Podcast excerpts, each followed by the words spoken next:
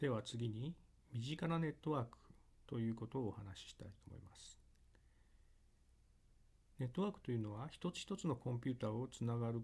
ことから始まっていきます。このようにしてつながったネットワークは家庭や会社といった狭い範囲から県や国を超えた広い範囲まで広がっています。規模に応じて LAN や WAN といった呼び方があり利用される技術も異なってきます。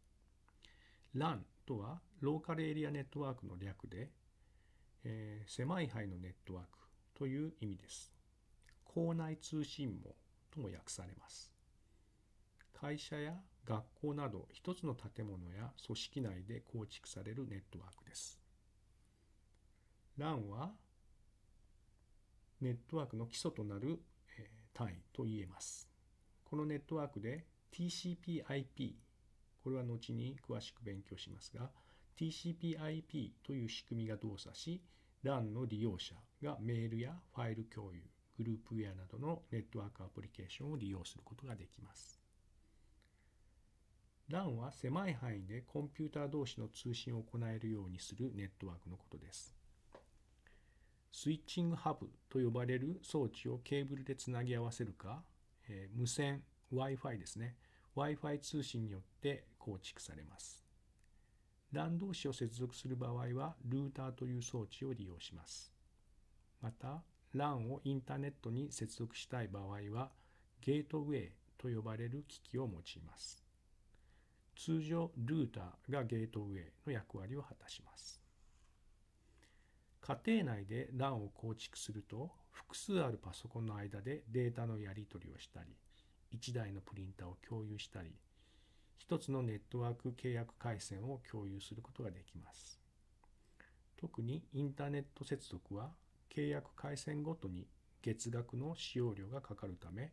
共有するメリットは大きくなります会社の中で LAN を構成している場合えー、社員のパソコンやサーバー、プリンターなどがこの LAN に接続されています。会社の規模によって LAN は様々な形をとる場合があります。LAN というのはもともと数百メートル程度の規模のものとして始まりました。それだけの範囲であれば一つの建物に収まるからです。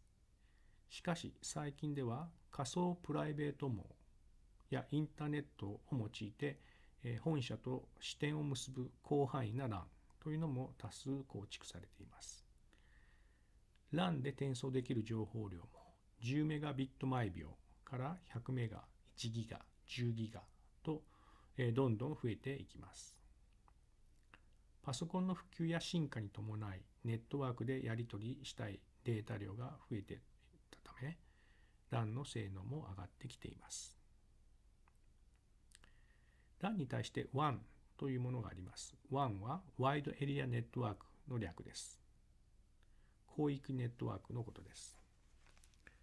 LAN が狭い範囲のネットワークであるのに対して WAN は広い範囲のネットワークを指します。県をまたがる